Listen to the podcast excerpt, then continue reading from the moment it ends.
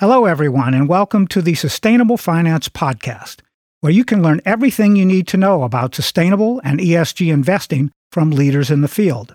My name is Paul Ellis, and I'm your host for these programs about developments in this fast growing industry. My guest today is Shami Nissan, the head of sustainability at Actis.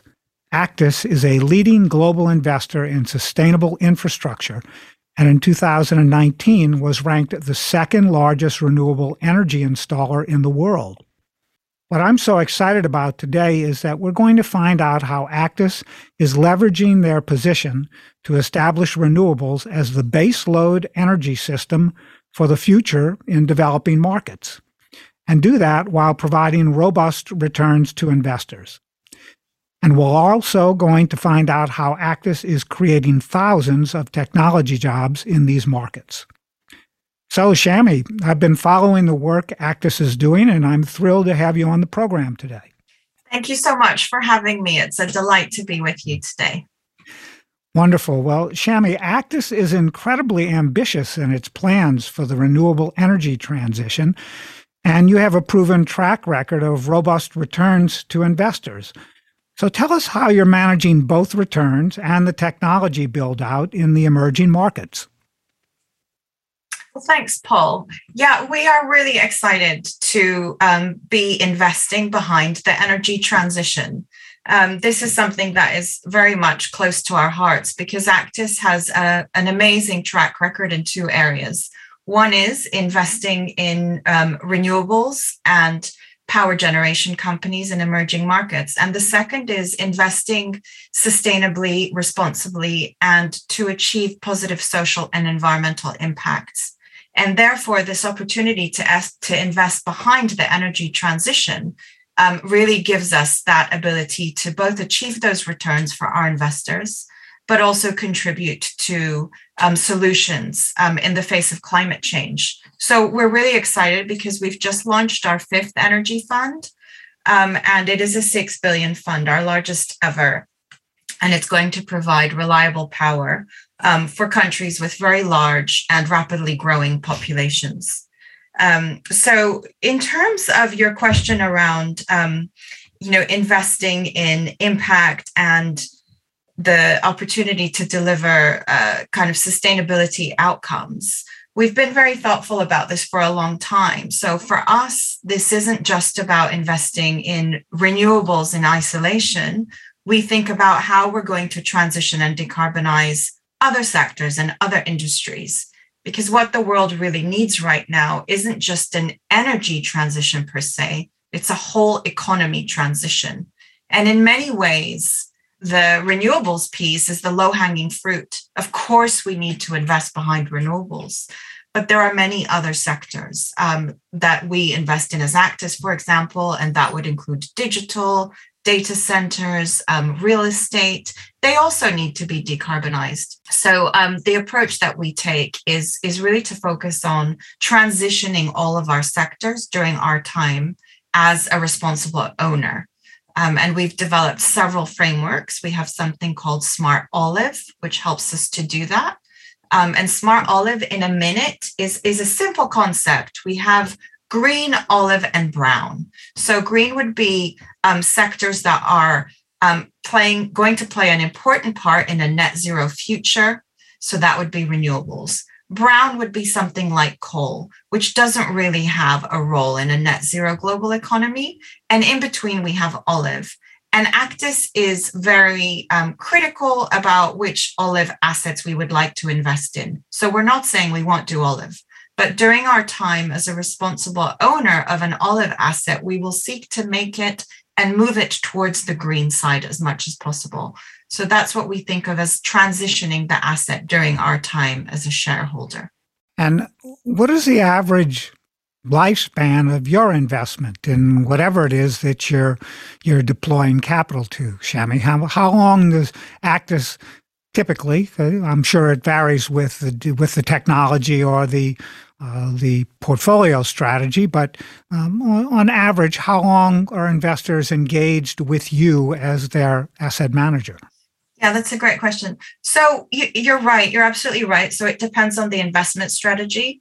So um, the the fund that I just mentioned, the Actis Energy Five Fund, for example, we're investing in growth. We're developing, operating um, companies and building them up to scale. Um, and those might be sort of five to six years that we hold that company, Paul. And then we also have um, a different investment strategy, which is a much longer tenure, and that might be more along the lines of 10 or 11 years. Um, but what we found with our investors is that um, many of them have stuck with us. So, this last fund, for example, includes some of our previous investors, um, but it also includes some new relationships, which we're really delighted about. So, our relationship with the investors can be, um, you know, can surpass the length of, of the fund itself, if you see what I mean. Yes. Mm-hmm. Now, tell our listeners about the your impact scoring system at Actis. That's, I would think, is a critical lever, if you will, for managing the processes that you engage in. Yeah, absolutely. So, and thank you for asking. So, I think one of the aspects that is distinctive about our approach is the Actis Impact Score. It's something that we introduced back in 2019. And the principle is simple um, for every single investment that we make, regardless of fund, strategy, geography, we will apply the Actis Impact Score. And that means that we will measure the impact that that asset or portfolio company has at baseline. So think of that as like day one. And we will also measure at exit. And the hope, of course, and the ambition is that we're going to increase the impact that the business we have invested in has on people and society during the time that we own it so that the exit score is higher than the baseline score. And that's what we refer to as the multiple. So if you've doubled the impact, for example, you would have an impact multiple of 2x. And the important part about this whole framework of measuring impact Paul is around intentionality. So it's very much you know, at the beginning, before you do the investment, you have to have a forecast exactly in the same way you would do with valuation. Where do we want to see it get to? And what are the particular levers that we're going to pull to create those positive social and environmental outcomes? So you need to have a theory of change. You know, what are the things that we're going to change? How many new jobs are we going to create? If it's a renewables asset, what are the megawatts? What are the units of power that it's going to yield? And how does that equate to the tons of carbon dioxide that are going to be removed or avoided in the in the atmosphere? So for each asset depending on what kind of business it is we will say what are the 3 to 5 impact metrics that we're going to track? Because we want to be accountable and we want to achieve the desired impacts that we set out for ourselves at the beginning. Um, and look, some investments are going to be more impactful than others. That's fine. Some start out inherently more impactful, others perhaps less so, but you might achieve some amazing things along the way. So, if I think of um, Ostro, which is a renewable investment in India, we found out along the way, Paul, that there were some serious um, issues in some of our communities with regards to access to water. And we installed solar powered water filtration machines in nine different communities. And we tracked how much they dispensed. And we know that that we dispensed, you know, in excess of a million liters of water to many thousands of people. So that's what I mean by measurable. Um, it's not just a notion we want to help people with access to water. It's kind of starting out with a baseline in that case of zero because we had zero machines.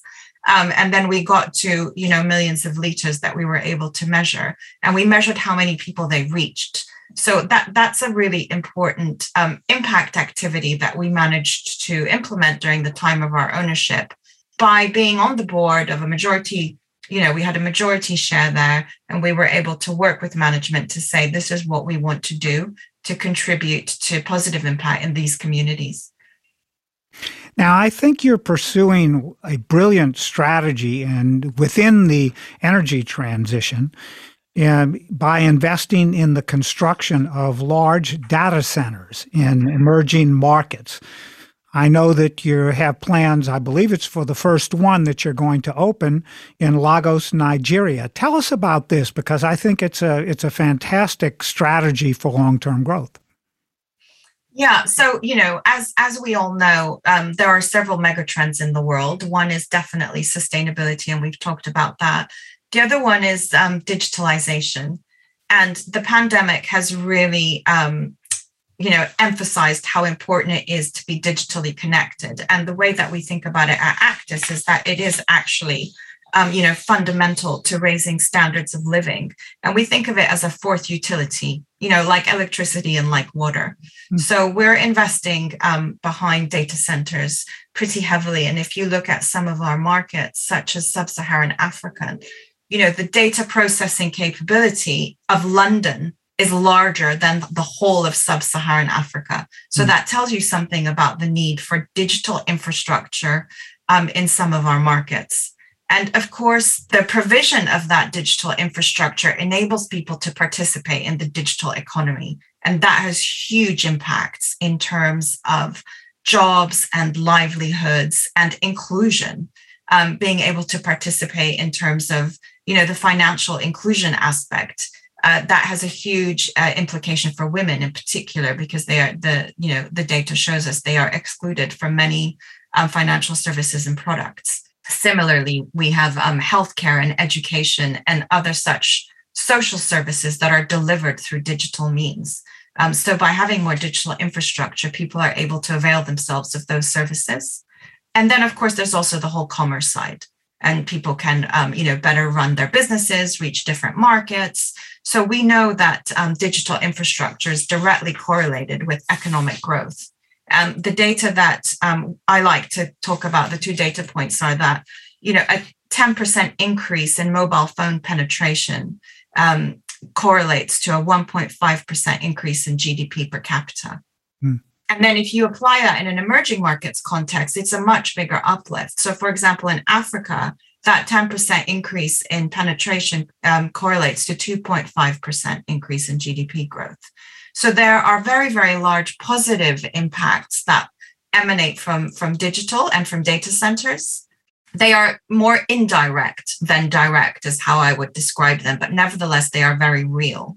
So we're really excited about the data center opportunity, Paul, because it is a huge acute and chronic need in our markets and therefore a large investment opportunity but it's also um, you know a, a, a, way to really deliver um, social impact and the, the data center that you mentioned in Lagos in Nigeria um, is called Rack Centre.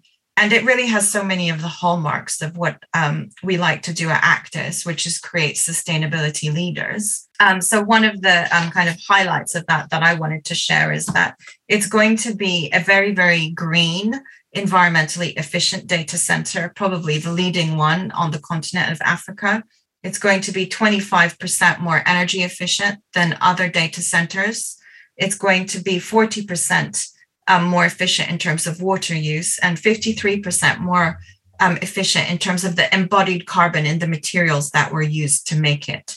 Um, and those are the types of features that are normally uh, um, assessed by third party um, organizations that certify buildings as green. So, mm. for example, we might know other um, kind of kite marks like BREEAM or LEED or Green Star. Um, so we're hoping to, to be able to announce formally that it has been certified as a green data center, um, the first one to achieve that in, in Africa. But also, and I'll stop in a second, it's not just about being efficient because data centers are incredibly power hungry. We're also looking at how to make it inclusive. So we have a program of digital literacy and digital skills training that we want to launch in Lagos, which will be targeted at lower middle income, pretty much young people that are out, that are out of work and out of employment, so that they're better able to take advantage of that digital of the digital age that we are in. They can boost their own skills so that they can better get jobs and have 21st century skills.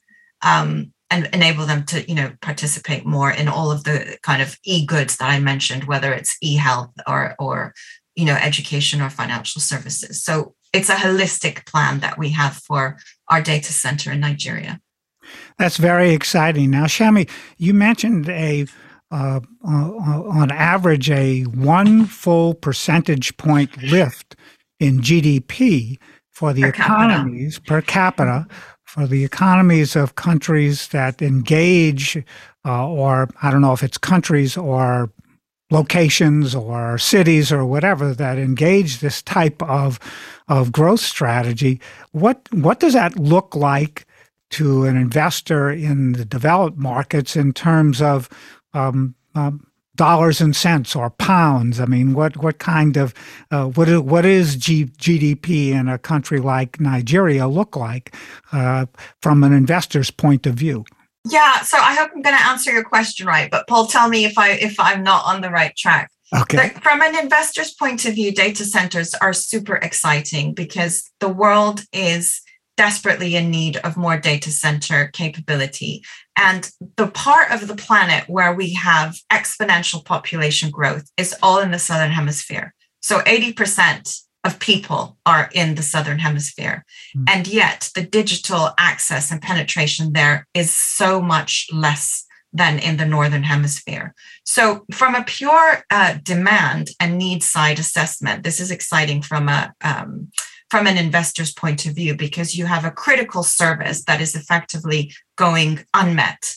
And we have an opportunity to provide quickly um, because you can actually build and develop data centers fairly quickly. Um, that, that need can be plugged very effectively by investors. And there's plenty of capital there. We need to get more investors perhaps comfortable with the destination of emerging markets, Paul, because understandably, there are those who maybe haven't kind of crossed the Rubicon and have um, you know their own reasons and concerns about about um, allocating dollars there but for those investors who are looking for more than returns who are also interested and passionate about purpose and impact and sustainability data centers also deliver in that regard so i see it as a really nice kind of venn diagram of delivering sustainability outcomes and investor returns that are competitive that's great. So you've given us some really interesting uh, information related to risks and opportunities in these markets. And you have 20 years of experience in responsible investment, primarily serving in private equity, banking, and the development finance sectors. Based on your experience, are there other risks and opportunities that our listeners should be aware of? Yeah, I think it's I think it's a great question, and of course there are um, there is a certain kind of risk typology that comes with in some of our growth sector in you know growth markets or emerging markets. I think it's fair to say paul that from an esg point of view the environmental regulatory and legal frameworks are not necessarily as developed uh, um, as they would be in oecd markets. And where they maybe are developed then you have the other arm of that which is enforcement so you might have good uh, regulatory standards, but perhaps weaker enforcement. And that makes it perhaps more challenging for an investor to go in and to establish um, OECD level or developed world or multinational company level, however you might like to label it, to establish those standards. But it's, and, and that's why it's really critical that asset owners that are choosing investment managers to allocate capital to are discerning enough to understand which are the managers that understand these ESG risks, that are really able to, during the due diligence phase, assess them properly and shrewdly. And do they have the toolkit? And by that, I mean experience, track record, and skill set. Do they have in house expertise so that they can tackle those risks and mitigate them to acceptable, like risk appetite tolerances? And can they do um, not necessarily a turnaround, but can they do the necessary work of plugging all of those gaps and elevating those standards so that at the end of the day, you have assets and companies that are plug and play, that fit into a multinational, that fit into a listed company, where you know the prospective buyer doesn't have to invest or worry about skeletons in closet where they know they're getting a high quality well run company that is operating in a clean way, you know, with high environmental and social standards, with a deep license to operate, all of those great things that mean it's a more valuable asset at the end of the day. So, yes, there are risks, but they are very mitigable if you have the right experience and um, expertise. Terrific. Well, we have a couple more minutes left, Shami. And mm-hmm. I wanted to spend that time talking about the recession that came out of the COVID 19 experience around the world and the concept within that process of a just transition, which has gained global traction in both the sustainable and responsible investment industry. What does a just transition look like through the Actis lens? Thank you for asking that. And interestingly, that I was lucky enough to be invited to speak on a panel at COP26 in Glasgow last week during Finance Day. And the topic of my panel was essentially the just transition. Um, and it's something that perhaps isn't, you know, universally a well understood term, but it's referring to the transition that we all know we need to emerge from, you know, the climate, the climate change challenge that we're all in but the word just in front of it basically alludes to the fact that we need this transition, this economic transition that we're all in, to be equitable and to be inclusive and to ensure that nobody is penalized as a result of the transition. And essentially, the notion is no one is left behind. And we actually need that to happen if the transition will be successful because people are going to need to retrain to get reskilled. We have new industries and new technologies, and we need large workforces to shift out of the old sectors that don't have a role in a net zero world. And we need people to get reskilled in these new sectors. So we need that to happen. It has to be a just transition, apart from the morality of it, of course.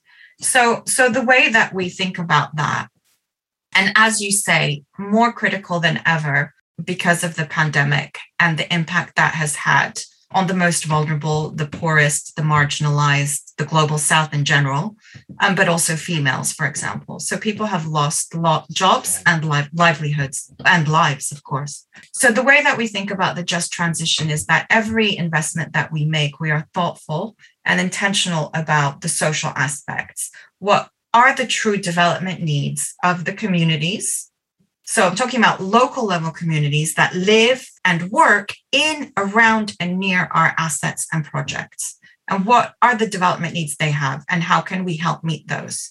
Because we want to be a company that is investing into businesses that themselves invest in their local communities.